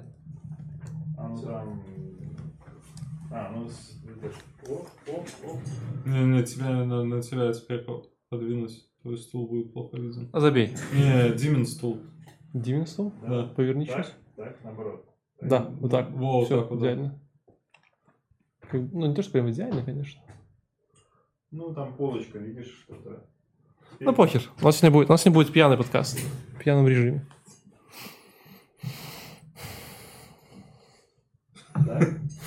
Блин, Это, это очень сложный процесс, на самом деле. Не, вот сейчас почти идеально. Нормально. Сойдем. Сейчас вот там выровняется. Сойдем. Э, Это была горячая замена камеры. Не-не, так я тебя буду резать, давай от этого. Это была горячая замена камеры, если вы не заметили. Вот, но... А не, можно же как-то еще сделать там, типа, вот так вот там, перед камерой такой вспышкой, типа, следующий.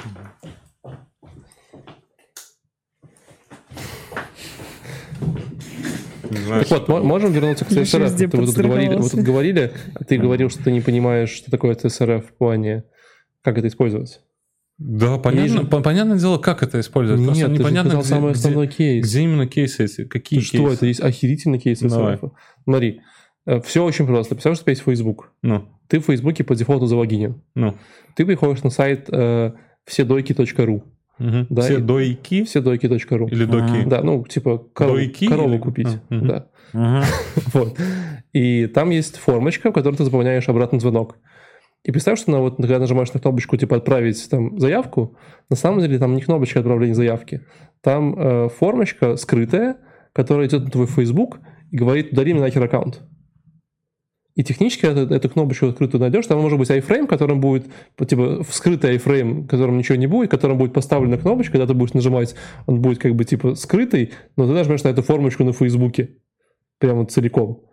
Понимаешь, то есть, то Это есть ты- ты- SSRF. да, конечно. Ты в iFrame сенеришь Facebook, которым будет кнопочка удалить твой аккаунт, и она будет скрытая, но, но видеть ты будешь кнопочку на сайте какую-то свою, и она может прямо нажать, типа, ну, Мне конечно. казалось, что это типа что- что-то Ну, другое. так классич- это оттуда... SRF это когда ты э, пытаешься а, как, как, как же это? Когда ты пытаешься отправить чужой сервер, который а, вот там где-то где вдалеке стоит, ты пытаешься сделать так, чтобы этот сервер отослал э, запросы на какие-то твои родные сервера. Нет, это При cross-site этом request перед- forgery. Нет. Суть в том, хорошо, ты э, пытаешься с помощью каких-то куков, которые уже у человека стоит в браузере, на уже какой-то знакомый ему сайт отправить запрос, вот, при этом какой-то offensive запрос, да, то есть он говорит, потому что ты знаешь, что человек там залогинен в куке, э, и как бы оно пойдет со своими куками и его залогинит. То есть такая вот история. Вообще что-то про разные вещи. Ну, типа, это все время было... То есть, поэтому- SRF, сервер, поэтому- сайт, request, forgery. Cross-site request forgery. Поэтому, поэтому, поэтому, же, поэтому же в, одна из защит от CSRF в каждую формочку добавляет специальный токен, да, который, когда, ты- когда ты приходишь. SSRF. Это другая штука. Так я тебе про нее и говорю, есть- про SSRF. Ну. CS это разные штуки. Есть, есть Come on, я CSRF. уже испугался, ну что, нет. это- Ну, значит, CSRF это другая штука. Но э, это тоже прикольная история, как это использовать. Нет, здесь вот именно а, как можно получить доступ к, ну, допустим, если вдруг кто-то оставил открытым там localhost и там какие-то порты и еще что-то а, рядом со своим сервисом, то есть там у Ага. тебя есть какой-то сервис, М? который там, я не знаю, принимает твой какой-то URL и там отправляется назад респонс какой-то. И если вот рядом с этим сервисом стоит какой-то там еще как- какие-то сервисы, или у этого сервиса есть доступ в внутреннюю локальную систему, то, скорее всего, вот этот вот сервис можно как- каким-то чудом хакнуть, отправив на него вот этот вот URL, этот сервис уже шлет, э, идет по этому URL, отправляет туда какие-то данные, и можно получать там всякую мета-информацию, можно там логи какие-то читать, как устроен, а, там, допустим, если ты юниксовая, там, а, как там эта папочка proц, по-моему, и там лежат а, эти, кон- кон- ну, не конфигурация, информация о, о конфигурациях. Мгм. То есть, ну, вот такими способами можно получать. В общем, я говорю, интересный докладик, как, как это все делается, и довольно-таки недорого. Там, по-моему, хостинг баксов 5, приложеньку какую-нибудь купить баксов 5, за долларов 10 можно уже начинать э, атаковать. Окей. Ой, нет, стоп, bounty hunt ить. Bounty hunt ить, да. да. Bounty hunt ить только был... там, где программа Bounty объявлена. Да, вот хорошо просто, если ты поломал сайт школы своей, как школьник, ты типа... Тебе вряд ли bounty за это дадут. Да, то есть ну, ты, это уголовное преступление или нет?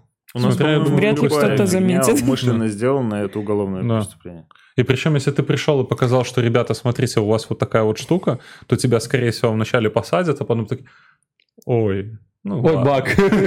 Подожди, а то есть, если э, я случайно написал закрывающий стек скрипт у себя в э, фамилии, что это? Тебе надо доказать, что ты ну, ну, что ты делал это все не специально. Ну, копировал случайно с другого сайта и вот захватил. Был под таблетками просто, не понял. это еще хуже. Это про drop table, вот эта штука? Ну да, написал случайно закрывающий скрипт table, знаешь, там минус-минус, там drop table, э, типа payments. Ну ладно, у нас дальше Вася, конечно, Вася.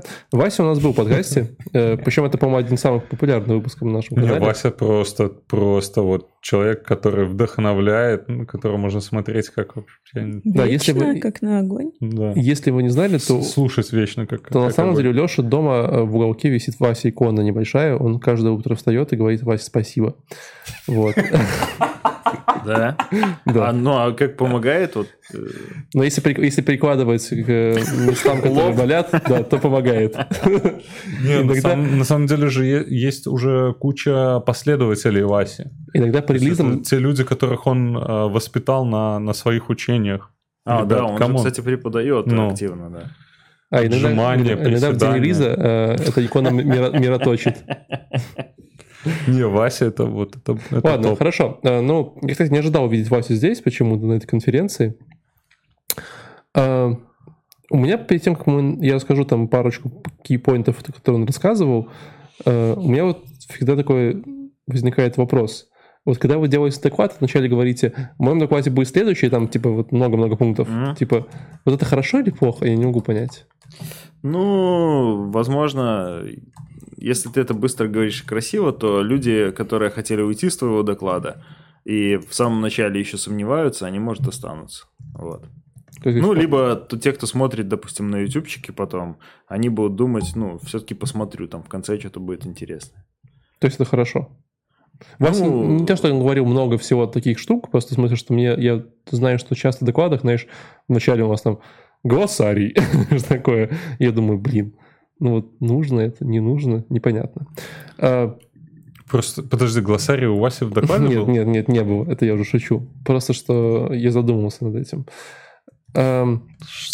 Таблетки? Ну, Вася, Вася говорил просто, о чем доклад вначале. Mm. Вот, э, как бы, в принципе, даже то, что получилось, гораздо было прикольнее, чем то, что он сказал вначале.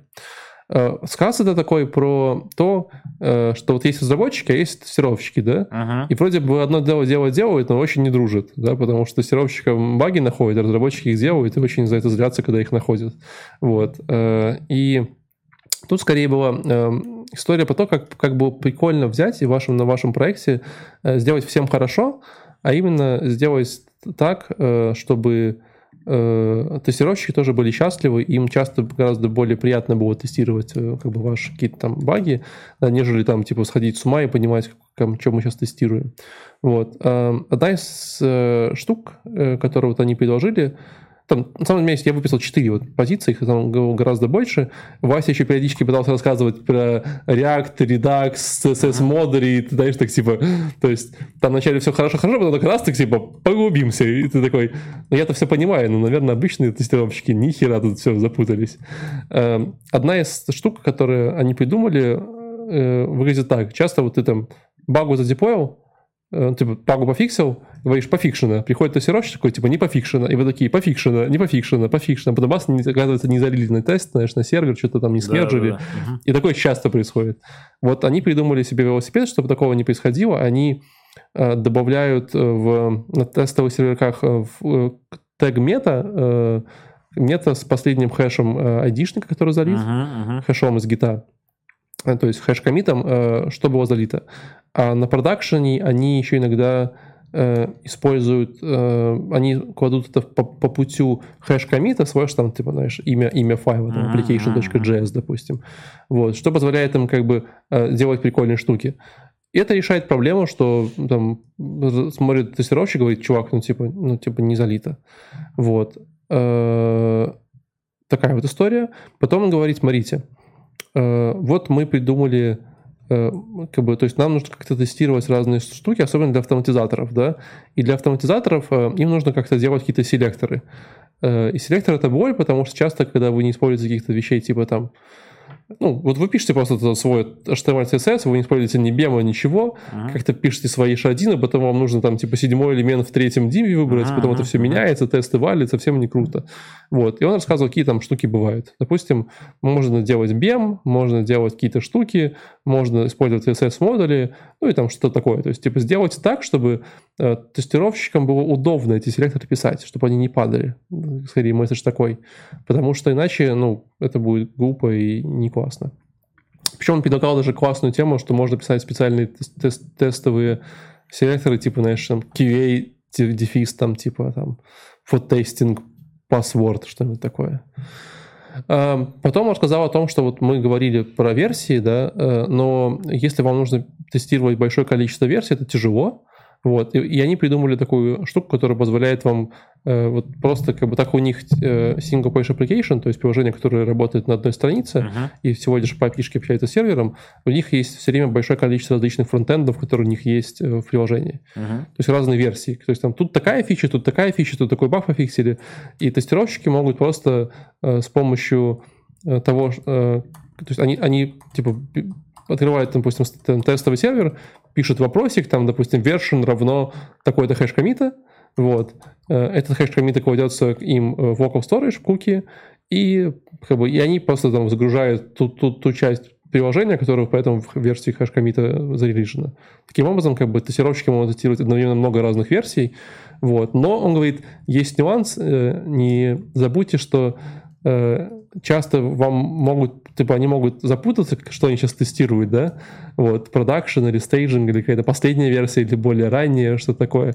Поэтому вам нужно давать людям знать, что, типа, чуваки, вы тестируете раннюю версию, идите поменяйте на другую, что-нибудь такое. Ну, там есть разные истории. А, ну и, в принципе, рассказал про хаки с React и Redux, то есть скорее про Redux, с которым можно вот все там состояния менять, э, проигрывать, э, все такое. Если вы не знаете, что такое Redux, то э, обязательно сходите посмотрите доклад. Э, там, там еще одна попытка очень просто объяснять э, объяснить, что такое Redux, а потом начинается вся эта вот история вокруг, знаешь, типа, тут у нас эффекты, тут такая штука, ты такой, ладно, понятно, спасибо. Вот, но суть в том, что вы, в принципе, можете все свои э, состояния как-то с ними э, взаимодействовать, откатывать, перекатывать, выкатывать, и все получается очень классно, и все работает круто. Вот. Э, в целом, мне, кстати, понравилось. Э, я даже, наверное, парочку штук взял бы себе на заметку, как говорится, в поваренную книгу. Вот. То есть это такая история про свои велосипеды, но очень хорошая история. Как-то так. Пока тут э, Леша тычет пальцем в экран, у меня еще есть один маленький докладик, который я э, сегодня завершу свое выступление, но еще Дима будет после меня. Э, я сегодня этот докладик пересказывал на, за обедом ребятам. И я такой, блин, ребята, посмотрел классную штуку про XSS. И все такие, XSS? Вот кто знает, что такое XSS? XSS. Алина, знаешь, что такое XSS? Mm-mm. XSS уязвимость. Тоже что-то с атаками связано. Ну, конечно, Кросс... да. Нет, я не знаю. Нет, подожди. Вот я тоже, потому что я как бы, ну, типа, я почему-то это хорошо знаю. XSS, э, это, конечно, cross-site scripting, если я правильно помню, а да? Как, почему X? Это когда ты меняешь скрипт да, да. на клиент, на cross, клиенте? Да, ну, одна из. То есть, когда ты можешь встраивать свой скрипт на страницу клиента. Mm. Cross-site script. Почему их не знаю? Ну, потому что cross-site scripting. Эм, когда ты можешь, там, допустим, свое имя ввести там какой-нибудь там скрипт, alert script, и там типа оно обновится, появится на странице, все такие штуки. Э, очень классный, достаточно базовый, э, ну никак не базовый, очень подробный доклад для тех, кто не знает. Причем от человека, который занимался QA всю жизнь. То есть парень, на самом деле, обычный, ну, типа мануальный QA, uh-huh. и, ну, такой очень глубоко думающий.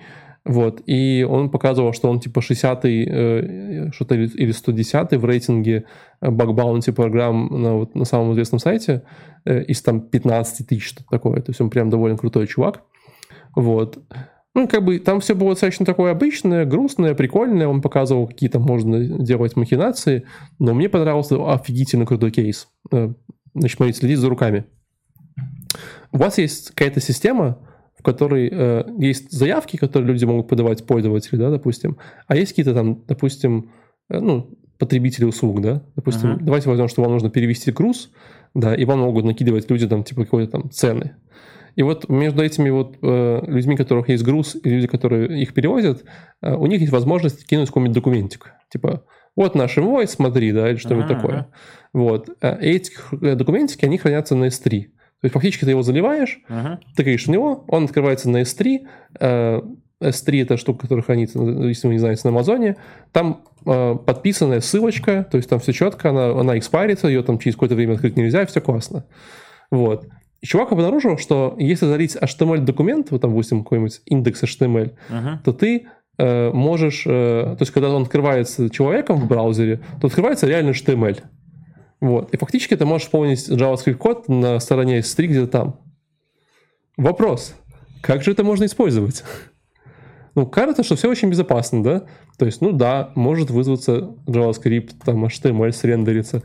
Но слово хрен можно написать там красными буквами на экране, ну люди обидятся, да? Ну, вряд ли это будет прям так типа сильно плохо. Вот. Э, то есть, ну, S3 как бы, ну, вряд ли мы уманем S3, там, там же тоже все сложно.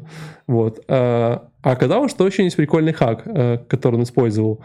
Э, если кратко пересказать, что он делал, он использовал штуку под названием Worker. Это такая штука, которая вам uh-huh. может регистрироваться в браузере на определенный домен и как-то в бэкграунде выполняться. И когда он открывал этот, то есть он как бы фактически кидал всем, там, всем грузовладельцам запрос с HTML штучкой, они открывали этот HTML, этот HTML э, внутри выполнял JavaScript, он регистрировал сервис воркера, сервис воркер подписывался на слушание этого, вот, открытия этого URL, и как только происходил в следующий раз открытие этого URL S3, а все файлики лежали на одном S3, на одном URL, да, он просто редиректил его на какой-нибудь там сайт типа вседойки.ру.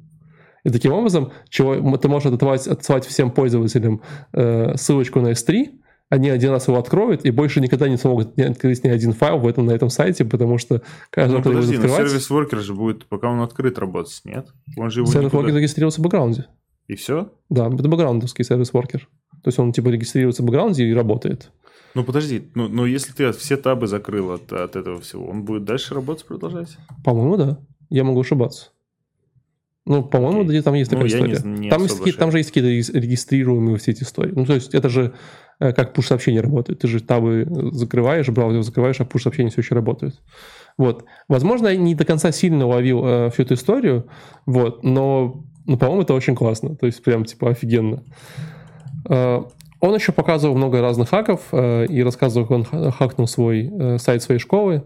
Вот. Тоже было очень, очень, очень было смешно, да. вот.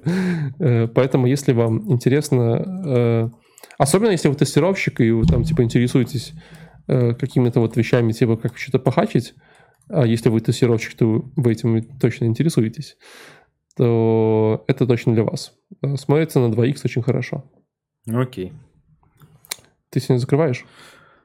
Да, на самом деле быстро закрываю, потому что э, тестируем платные сервисы. Как вы думаете, про что этот доклад? Тестируем платные сервисы называется? А, ну, типа, протестируем там payment ы, вот все это платежи, subscription ы, нет? Да.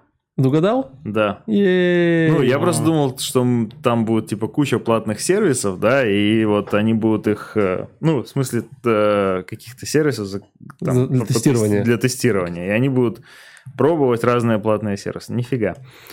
А, ну, короче, для чуваков проблема очень сильная, потому что это Баду, и у Баду около 70 платежных провайдеров, в разных странах. Вот. И каждый из этих платежных провайдеров работает сам по себе.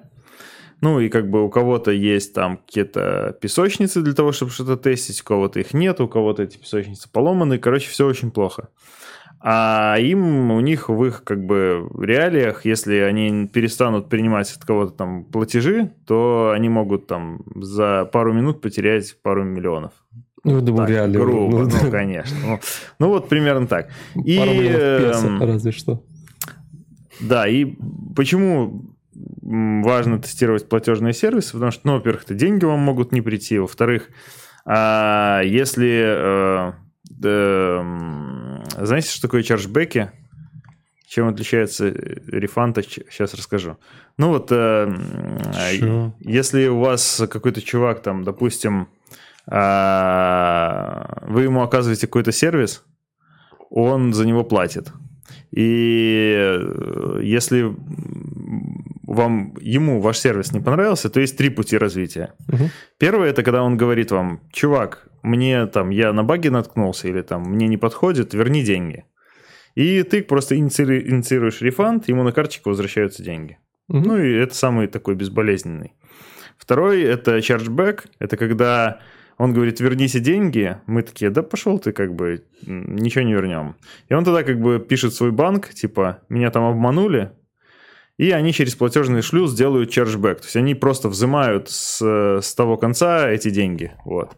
И это опасная штука, потому что если у вас большой процент чарджбэков, ну, то в конце вы будете больше комиссию платить, а в, может вас вообще отключат. Ну, потому что вы как бы нечестный продавец. Ну, с вас постоянно надо как-то выбивать баблос. А, ну, типа, любой может сделать этот чарджбэк. Леша такой, могу сэкономить 15 косарей. Ну да, но, но схемки пошли. Обычно, обычно все делают refund ы. Ну, то есть, как бы... Но 90 дней, да? А? 90 дней можно делать chargeback, правильно? Chargeback, ну, долговато, да. До 90 дней. Но у нас, э, ну, как бы практически их не было. Был один. Мне просто да. сейчас списалось за... Я летом отдыхал. Все летом. Поздно. Come on, и мне списали сейчас за то, что я по платным дорогам катался в ноябре. Вряд ли там рефанд. Я в, в июне катался. Вряд ли рефанд тебе светит в этой ситуации. Ну да, да. Ну, так речаришь, ну. Но, короче, есть еще опаснее штука. Ну вот, чарджбэк это опасная штука. Вы когда будете подключать себе, допустим, платежный сервис какой-то, он будет интересоваться процентом чарджбеков, типа приблизительным, ну, чтобы оценить, насколько вы рисковый пацан. И есть еще коллективные иски. Это еще прикольная штука. Это когда, допустим, много пользователей, ну, он там приводил какую-то компанию, газ, транс, бла-бла-бла. И, короче, эта компания, она выставила кучу людей, инвойсы с неправильными суммами. И мало того, он, поскольку, ну, это была программа, то есть программная ошибка, и эти люди, ну, отказались платить, а она вместо этого начала на них там наезжать еще, ну, типа, давайте платите. Коллективно наезжать. И они собрались и сделали коллективный иск, вот, и у нас это как бы не популярная тема, а в Штатах вроде вообще популярная.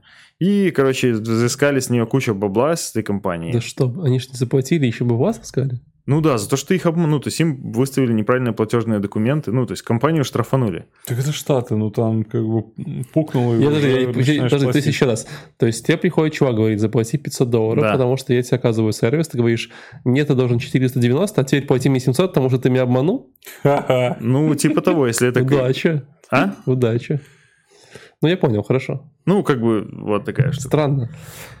И вот эти э, все платежные провайдеры черные ящики, ну реально их невозможно тестировать. То есть там три пути: либо ты берешь карточку. Не, так подожди, они же тебе там, по-моему, предоставляют какие-то тестовые. Да, у них шлюзы. есть санбоксы, типа, да, но да, да. По, большей, по большей части эти санбоксы очень плохо работают. Ну, то есть они реальные атмосферы не, от, не отражают. Ну, допустим, проведение, ну вот э, с те, с кем мы работаем, проведение ордера по всем правилам все нормально. Но, допустим, а, годовая подписка у нас, списание через год. Как э, как бы сделать так, чтобы это был не год, а минута для тестировщиков? Ну, ну мы сейчас говорим про всякое. зарубежные сервисы, да? Да, да, да. Ну, просто мне кажется, что зарубежные, они как-то, вот, э, допустим, если посмотреть там Германия какие-то, они такие очень, э, как это сказать, педантичные ребята, да, и, а вот эти все штуки, они довольно-таки современные, модные, молодежные и им что-то вот эти сэндбоксы добавлять, что платежки сами делать, э, как-то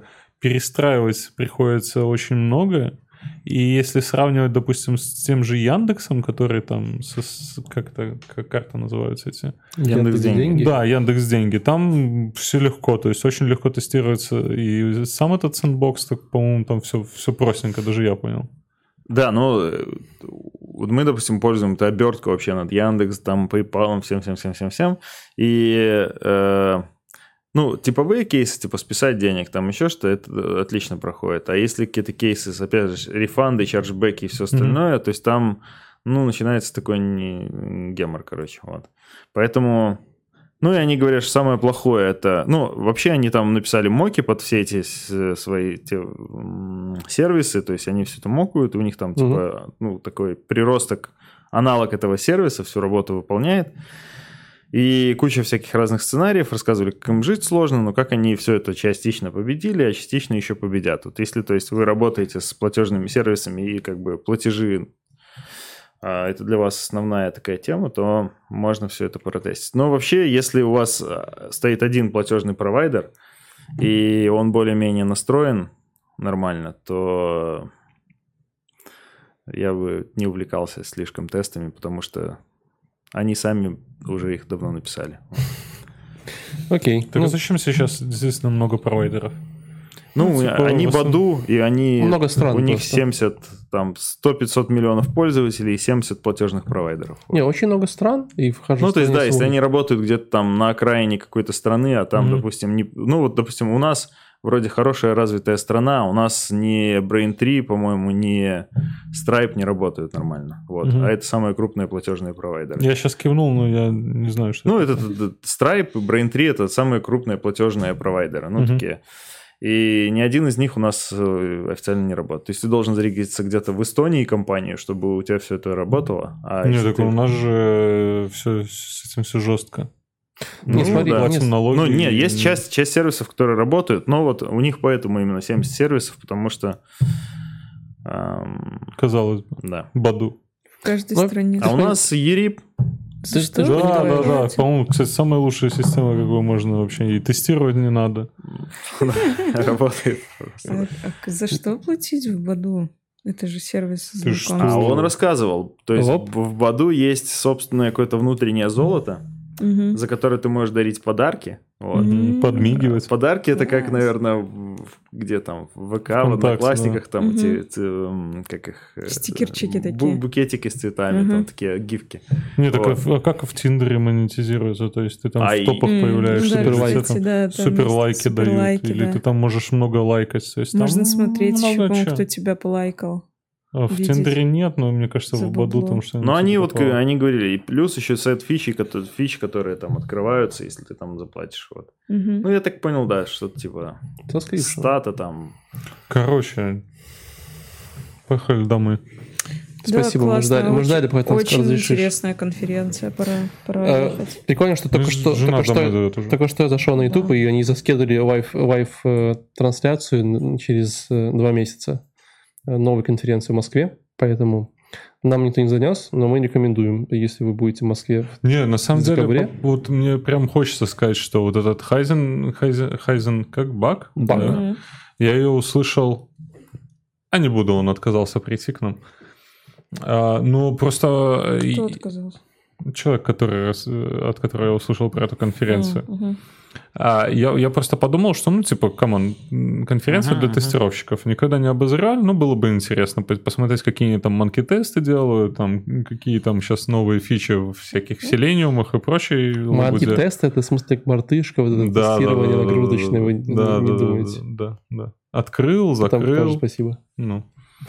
И вот все то, что я услышал, вообще, ну, то есть это реально ребята-инженеры, которые там я не знаю, многолетний опыт и инженерное мышление, то есть, ну, довольно-таки интересные, сильные доклады были. Да. То есть там на, на обычной конференции иногда не услышишь, то есть там, допустим, конференция про Kubernetes, но тебе никто не будет рассказывать, что такое Kubernetes, как он работает, а здесь там, допустим, с этими лифтами девочка от А до Я просто прошла, тезисно там, то есть все было легко, понятно. С тем же SRF там тоже грубо говоря, тезисами берешь, воспроизводишь, и, и ну, довольно-таки интересная конференция. Я бы даже сгонял бы, наверное, на нее. Там увидимся. Да, интересно. Поклоним. Да раньше увидимся еще. Все, а, спасибо. Если вы не подписались на наш канал, и если вы смотрите нас на ютубе, сегодня у нас будет интересное пропадающее видео, потому что камера много раз отваливалась. А что ты будешь вставлять в видео вместо темноты? Я думаю, Лешу. Давай. Э, Леш, Лешу, знаешь, такие, как эта штука называется, в костюмчике Барата такой, типа вот это вот. Как, как это называется? Э, мы специально сделал фотографию. Бикини на подтяжках. Это не, бикини. У этого есть другое. Манкини. Вот, Леша в Манкине. Я, я запишу, как я даже дома буду танцевать, короче, Надеюсь, и вместо вот этой пустоты вставлю свои танцы. Да, э, мы э, на прямом нашем пути к тысяче подписчиков. Ого, да. Если только у вас будет тысяча подписчиков, мы придумали же специальный special э, с Алиной, поэтому обязательно подписывайтесь. Да, даже, даже команда внутренняя не знает, что за special. Даже не все знают, но мы но. с Алиной уже знаем, что за special. Главное, не Тебя гугли... не назовем. Не гуглите Манкини. Не только Манкини. Не гуглите его Манкини. по, Пошел по images. Не гуглите Манкини по Вы знаете, что такое Нет. Манкини? Нет, не Нет, гуглите. Леша, не смотрите. Манкини купить Минск.